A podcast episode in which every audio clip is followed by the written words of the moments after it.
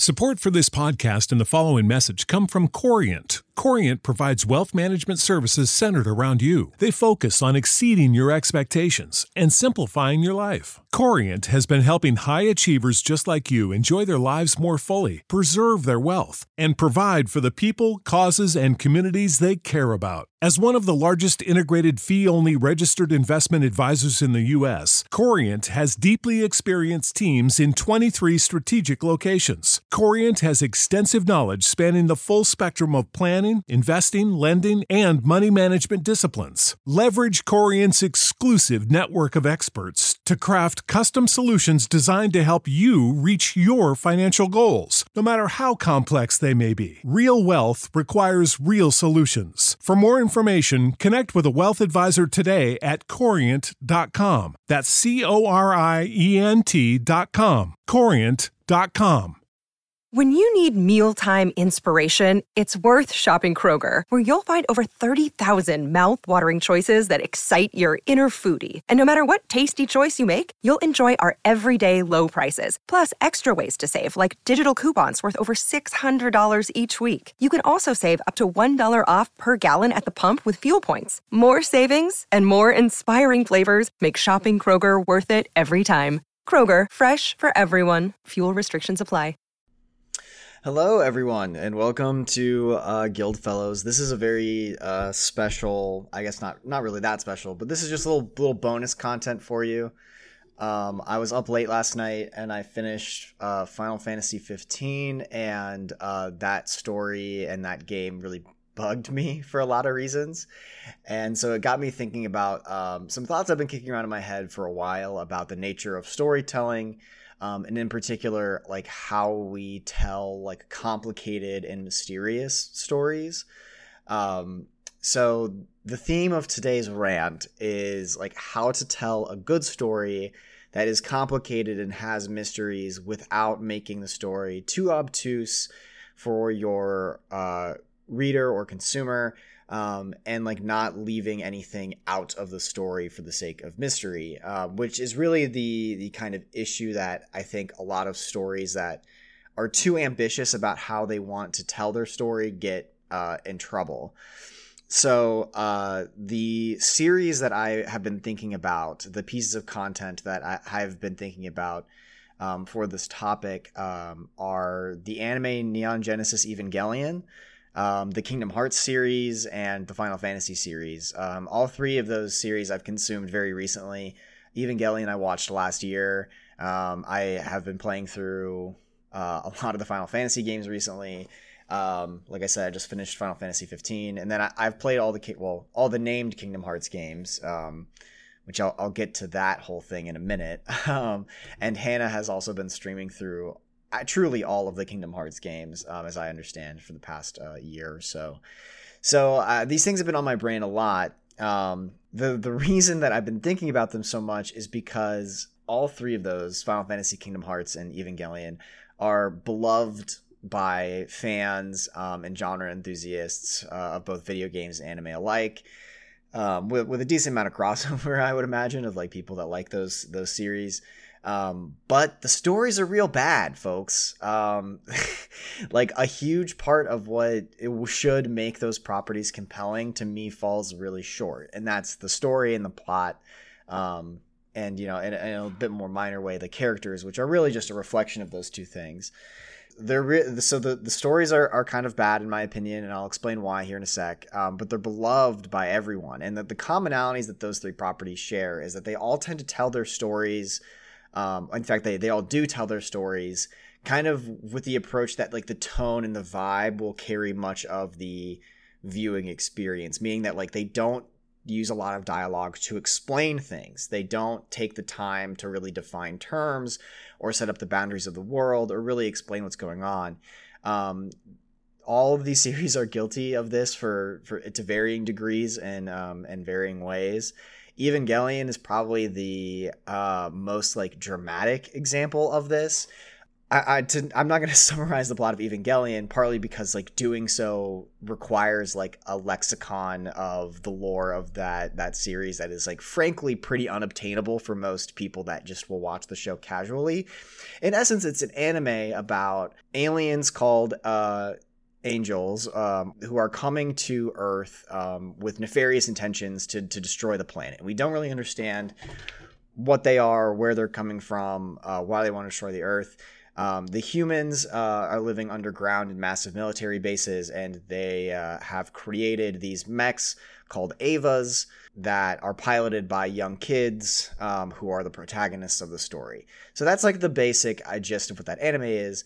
So the problem is, is that like when you watch the show, right, you'll see the fights happen. You'll see characters interact. You'll even see some people talk about events in a way that kind of clarifies what's going on but the show goes totally off the rails um, like in a big way and nowhere along the like some 14 hour runtime do like crucial aspects of the story get explained. In fact the ending of the show is kind of left as this like big great mystery um, provided that you don't go and seek out the hours and hours of extra content which include shows and a couple of movies and video games and like lore documents that are just like written and out there um, and the whole reason like people encourage you to go and consume that much content is because without it you truly have no context for what's happening in the story. Um, you should go watch it to get a feel for what i i mean if you haven't. If you have watched it you probably do understand what i mean but vehemently disagree about it being good or bad. Um, but the gist of the problem is like there are are key terms and events and organizations that just never get the time to really exist in a way that like we can understand it. Like we're told that things exist right? Like the term human instrumentality project is a, a, vitally important term for the ending of the show and it does not get explained and it only gets more confusing as we see that project happen in real time to the point where it's like this is basically just a music video of cool shit happening on screen. It's completely devoid of any like logical plot structure or context. Um, and there's like other examples in Evangelion of like that too. There's a really important um, artifact slash weapon called the Spear of Longinus that is, I think, mentioned two or three times total in the 14 hour runtime of the show. It is used in a scene that makes it seem like it's very important, and then it's never mentioned again. Um, and we get no explanation of why it was important or what it did this is all just to say that like Evangelion, the problem I have with it is like so much of this story gets unsaid, and it's it's pitched in a way where it's like the show sets up all these mysteries because that's what they are. Like these undefined terms are mysteries that we, through the viewpoint character's eyes, don't know the answers to. But the real problem is that like mysteries with no payoff and no real like evidence to even let us like guess accurately are, not satisfying mysteries. It's all this build up for for essentially no payoff. Evangelion is is well loved, well regarded by the anime community. Is kind of upheld as a staple of anime culture and history. Um, but it it has this like massive like narrative flaw in its structure in terms of how it presents that story, which kind of naturally brings up the question like why is it so popular? Um, there's a lot of different answers to that. Some people just like things that are cool and interesting just for the sake of them being cool and interesting and don't feel the need to to do a literary analysis on every single piece of media they consume. Couldn't be me. Um, but uh, it does kind of like irk me a little bit because it's like i'm not seeing something here that everyone else is seeing or maybe i am seeing kind of through the smoke and mirrors of an otherwise well regarded show and kind of seeing it for what it really is without the like years of like hype and build up to it. So that's kind of my problems with Eva. Again, like the theme being like it's a mysterious and complex story that ultimately is hurt by its own mysteries and complexity because it leads to nothing. It leads to no coherent answers um, and the audience can't even like feel clever by like guessing what's going to happen because we're again we're not given enough vital information about the world and the plot to like really accurately understand or predict anything that's going to happen. So when like a big twist does happen, you're kind of like, "Oh, well here's another thing that doesn't make sense." And it doesn't like change the perspective of the world all that much. So moving on to like Kingdom Hearts and Final Fantasy 15, they both suffer from this same phenomenon to varying degrees. Kingdom Hearts uh, started out pretty pretty strong in terms of how it told its story in that like if you played through Kingdom Hearts 1, like the story of what's going on is like pretty well explained through cutscenes and content just like in the game. Um and like once you get past kind of the the the gimmick of it being like oh okay like your main character can travel to all these different uh, worlds and like universes essentially um, and there's kind of this larger conflict going on with the heartless and kingdom hearts and uh, you know ansem as the stories progress though as those games progress they get more and more and more obtuse. You get more and more spin-off games. Um, you get like more like side content that isn't video games that if you don't happen to consume by the time you play Kingdom Hearts 2, you're wildly out of the loop of what's going on. And then it's kind of a continuing like rolling ball problem where it's like once Kingdom Hearts 2 doesn't make any sense it's hard then to like remake up all of that time in the main series of like okay like here's how everybody got to where they are in Kingdom Hearts 2 and like why the story is in the place where it is now. You can't really like the game like doesn't spend enough time getting into like what happened in the intervening years or or during the intervening plots um, and so like to play just the numbered series of games in Kingdom Hearts, like it requires you to like do a lot of research about what happens in the world completely off screen. And that's like again like not great storytelling because like you would think that information that is vital to the main arc of the main character's story and any sort of like episodic or serial content would be able to be consumed kind of in order. Um, like it would be it would be kind of similar to like if the first two of the original Star Wars trilogy came out and then there was like a bunch of spin-offs between like episodes 5 and 6 and in those spin-offs like was like Luke's like extended training arc with Yoda that like actually explains like the cave and you know like why he saw Darth Vader but like imagine if all that was in spin-offs as opposed to being in the actual movies and so like if you didn't watch those spin-offs between the time of like the main series movies, you're like wildly out of the loop. And now you have to go spend a bunch of more time and money and effort to like understand the story um, when it wasn't presented in a, a very accessible way in the first place. Final Fantasy is even worse about this, um, and is more similar to to Eva in terms of how obtuse it is because Final Fantasy and specifically Final Fantasy 15, which I just finished, what it does is it front loads all the information you need for the story in two movies and an anime that the developers intend for you to consume before you even start the game. Now that's about I think 10 or so maybe more hours of content before you play a 40 hour game, which is kind of a ridiculous ask. Um, the idea being like if it's good like you should consume it, but at the same time it's like if I if my experience as somebody that just wants to play the newest Final Fantasy. I mean, it's not the newest game now. I mean, it came out years ago. But like, if I was at the time like wanting to play the newest Final Fantasy game, I don't know that I would have had the time investment to to go pursue those things, even if I knew about them.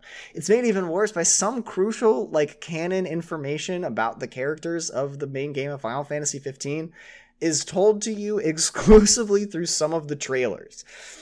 Which, when you think about, it, it's like, how can you tell a story like this? Like how like how can you let yourself do this? So when you play through the actual game you're expected to have like a full like several movies worth of lore and story information just for things to make sense. You know otherwise it feels like when you play through the game and this was my initial impression that like i thought like four or five key scenes and set pieces were just deleted from the final product of the game because of how much the the tone and the events just jump from from thing to thing like from happy to sad. Your dad just died. Oh now you're at a diner and everyone's happy. And then oh like you're you know spoilers like oh like there's this woman that you're going to go meet because she's your your betrothed and you've had this long history together but we're not going to show any of that or develop this character at all in the actual game, but they're to die halfway through. And it's to be this big emotional moment.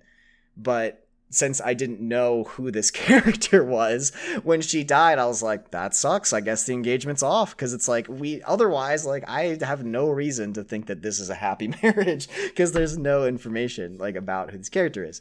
Um, and so what I find bad about this is that it's these stories are being told in a way through through these popular media uh, platforms which do generate a lot of revenue and a lot of praise. Um, like again, these three series are all like very highly regarded, but what is the issue is that like they're not telling complete stories and they're not telling particularly good stories. So, uh, what's the takeaway from all these criticism I just I just launched at the plots of these games and and shows? Well, bringing it back to D and D and how we tell stories as just like lay individuals on the internet. Um, I think that there's a lot to like learn from these series and like why they don't work. Um, I guess like why I think they don't work because it all comes back to like how do you actually tell a story that is heavily reliant on there being mysteries and secrets and like complexity and like plot twists. The way I approach this, um, in my experience with Guildfellows Season 3, which is principally built on a set of mysteries that keep escalating as the characters learn more information, my experience is that the only way that you can really tell a complex story or, or, or tell like a mystery is by like having known before you ever lay the clues or set up the problem what all the answers were going to be. Um, you can kind of think of it like an escape room. Escape rooms would be terrible and terrifying if nobody like on the outside of the escape room like could give you hints or like knew how to unlock the escape room. Like if you if you just like created a bunch of traps and didn't think too hard about the solutions or how you're going to solve them, then when you throw somebody in the middle of it, it's like everybody's just as lost. Maybe that's a bad analogy. Like you have to know the answers to the to the mysteries beforehand. And not only that, as the author, you have to be willing to share those answers to to those mysteries and those secrets. Let me tell you a story um, from some content that we did that I think illustrates this point. Uh, a couple years ago, when we did the the Drunk Fellows like one off, where we got wasted and recorded basically like a one episode long dungeon crawl. Um, I remember like as part of that dungeon, I had a couple of secrets that I had stored away, like a couple of hidden doors, a couple of hidden items that would have just been like fun for them to find. And it was my first time ever DMing, so like I didn't really have as nearly as much experience, certainly, and uh, a lot less knowledge about how to like run an effective D and D campaign and like tell a story in that sort of setting. And so I had set up these mysteries, and the players didn't find them, and I was like a little bit bummed out about it. Um, I mean, they were wasted, so it's like hard to to be mad at them. But I was kind of bummed out about it. Oh, I wanted to like bring it up. I was like, oh, like yeah, you know, like there's some secrets that you guys missed, and they're like eh, there's like a hallway and like a whole thing, and their kind of reaction was like, oh dang, but like you know, still a fun session. Like they didn't really have any complaints about missing the secret because it was not vital, right? But my takeaway from that was like, oh, like I thought like when I made these secrets that I was like, oh, it's like the sneaky little thing. Like I know that there's a really good item behind that door, and if only they just do the exact right thing to get there and just happen to stumble upon it, all of these big surprise. But what I didn't understand is like you can't just like create a secret and then let it sit. Like you have to like guide your audience or your players to solving the actual secret so that way it can be discovered because that's what's great about secrets is learning them you know keeping them is the thing that sucks because we want to share them right um, that's why you can't it's like, like why people are hard to trust we get excited we we know something oh we want to go like you know tell others but um, I think from a writing standpoint, the author or the DM's first instinct is to withhold information because you don't want to railroad your players. Um, even though I think railroading is a, is a little bit made has been made into kind of a straw man argument for just like simplistic storytelling, but that's a whole different rant. Um, so you don't want to like overtly railroad your players to the point where you're like, there's a box with a keyhole. It looks like there's something shiny in there. And they're like, well, I guess we got to find the key, right? But like, you can, you have to lay some sort of breadcrumbs to get your players or your audience to come along with the mystery. And then, like, when they're given a couple puzzle pieces and they're able to solve it, they feel really clever in themselves because they feel like they're being rewarded for being for being smart and figuring out the problem. Um, so striking that balance is hard, um, and I tell that that story to just say that like when you're telling stories and mysteries, you always have to keep in the back of your mind that like everything should come out and make sense that needs to be revealed for the story to go along. And I think sometimes like uh, especially when you look at like Final Fantasy, um, the games like really expect you to have put in a lot of effort to make the story make sense for yourself before you're even really being told it, which, uh, in my opinion, is really lazy because it kind of like it's lazy, and then it's also like I don't understand the decision fully either of like why Final Fantasy seems to be so reluctant to just explain what's going on because there's like 10 hours of cutscene in that game.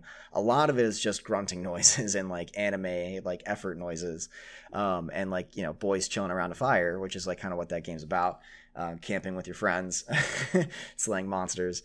So, uh, but it's like a lot of wasted potential because the game just kind of assumes like, oh, you know who all these characters are. Like you should be able to pick up on all these little subtle things that we're dropping here without any help from us and it's like no like you need to tell me like who the main character is like as a person or else like when he interacts with these people i have no way to interpret his intentions so that's kind of the problem i'm trying to illustrate. So when we're thinking about d&d and like building a much larger story like stepping away from like individual little secretive nuggets or mysteries when you're telling a larger story that is like has a plot that is themed around a mystery like you know who kidnapped the princess, who has the MacGuffin, like what is the ultimate goal of the bad guy.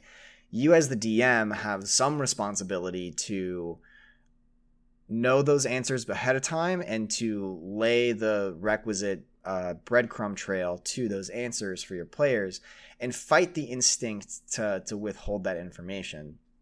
And with that in mind, like, I know D and D is a is a role playing game, is kind of a choose your own adventure game, and we would all like to think that when we are directly choosing the story for ourselves and making like meaningful choices that affect the outcome of the plot, I think we all kind of get this idea that's somewhat unrealistic, where it's like, well, we're just going to figure out where the end of the story is, um, and we can just kind of like figure it out as we go.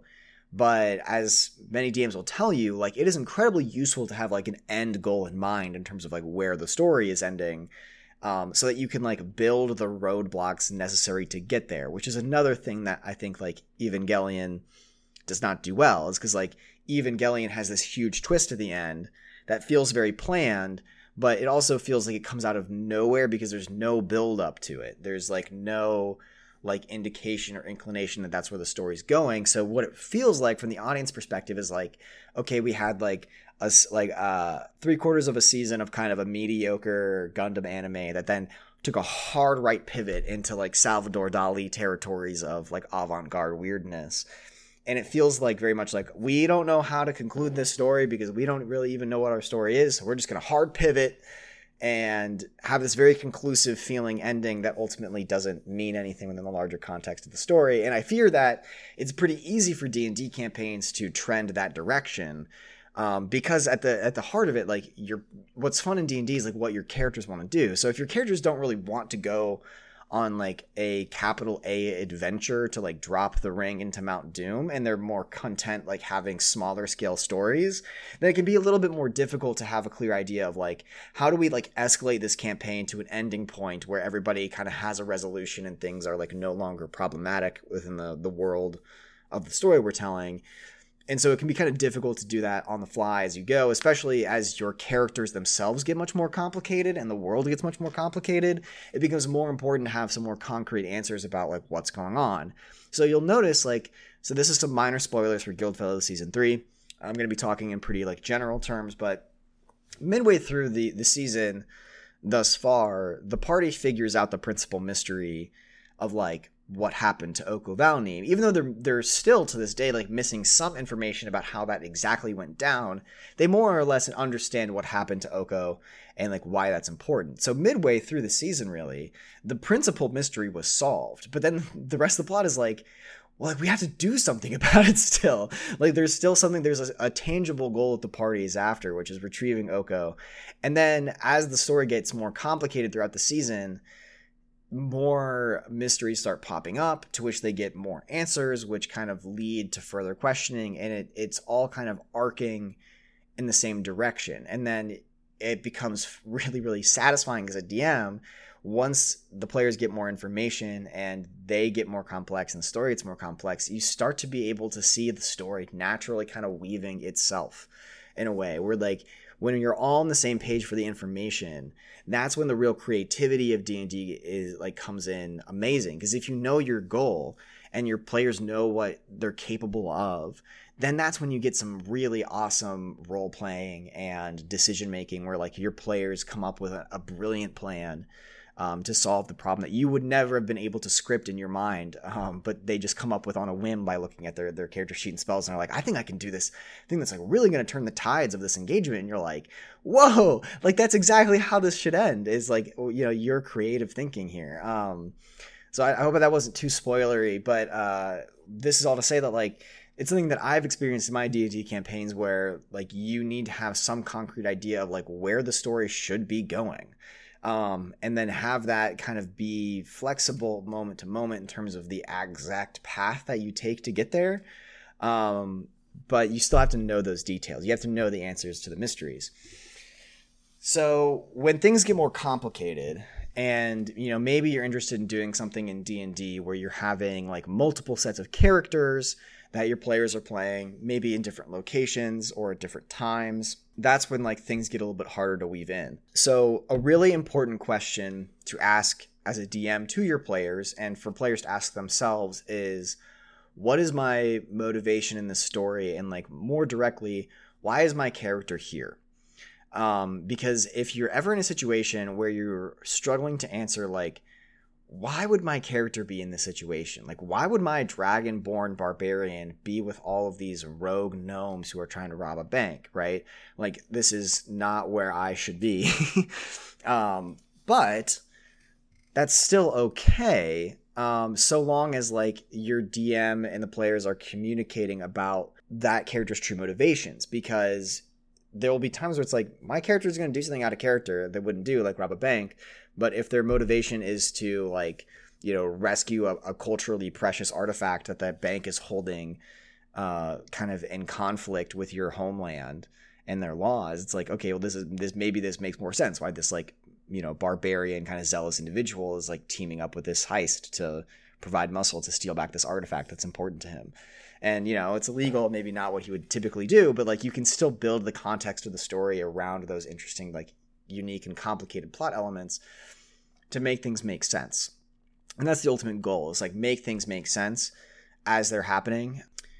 So the character motivation is really important. Like why your character is doing things are, are really important because it's really easy to just kind of go along with the flow and suddenly you're in a position where you feel like okay my character never really like made a conscious choice to be here. They just kind of like followed this group of individuals onto this adventure which can be a, a, fun motivation in of itself but you just have to be cognizant of why you're doing things. And like you should try to work with your dm to talk about like what motivates your character and more importantly like how that relates to the end goal because you know you need to have a reason for your adventure. The caveat to all of this is like it's hard to do professional level storytelling in the midst of D&D. I mean, like we who do actual play podcasts like struggle with it um, on a pretty, you know, regular basis just because it's a, hard thing to do. So like take all this with a grain of salt. Like there's no right or wrong way to play D&D, but if you're having struggles with like fitting your characters into a plot or a story that you're wanting to tell, thinking about the motivation and like what their stake is in solving the story or solving the mystery will help a lot with making the story feel more coherent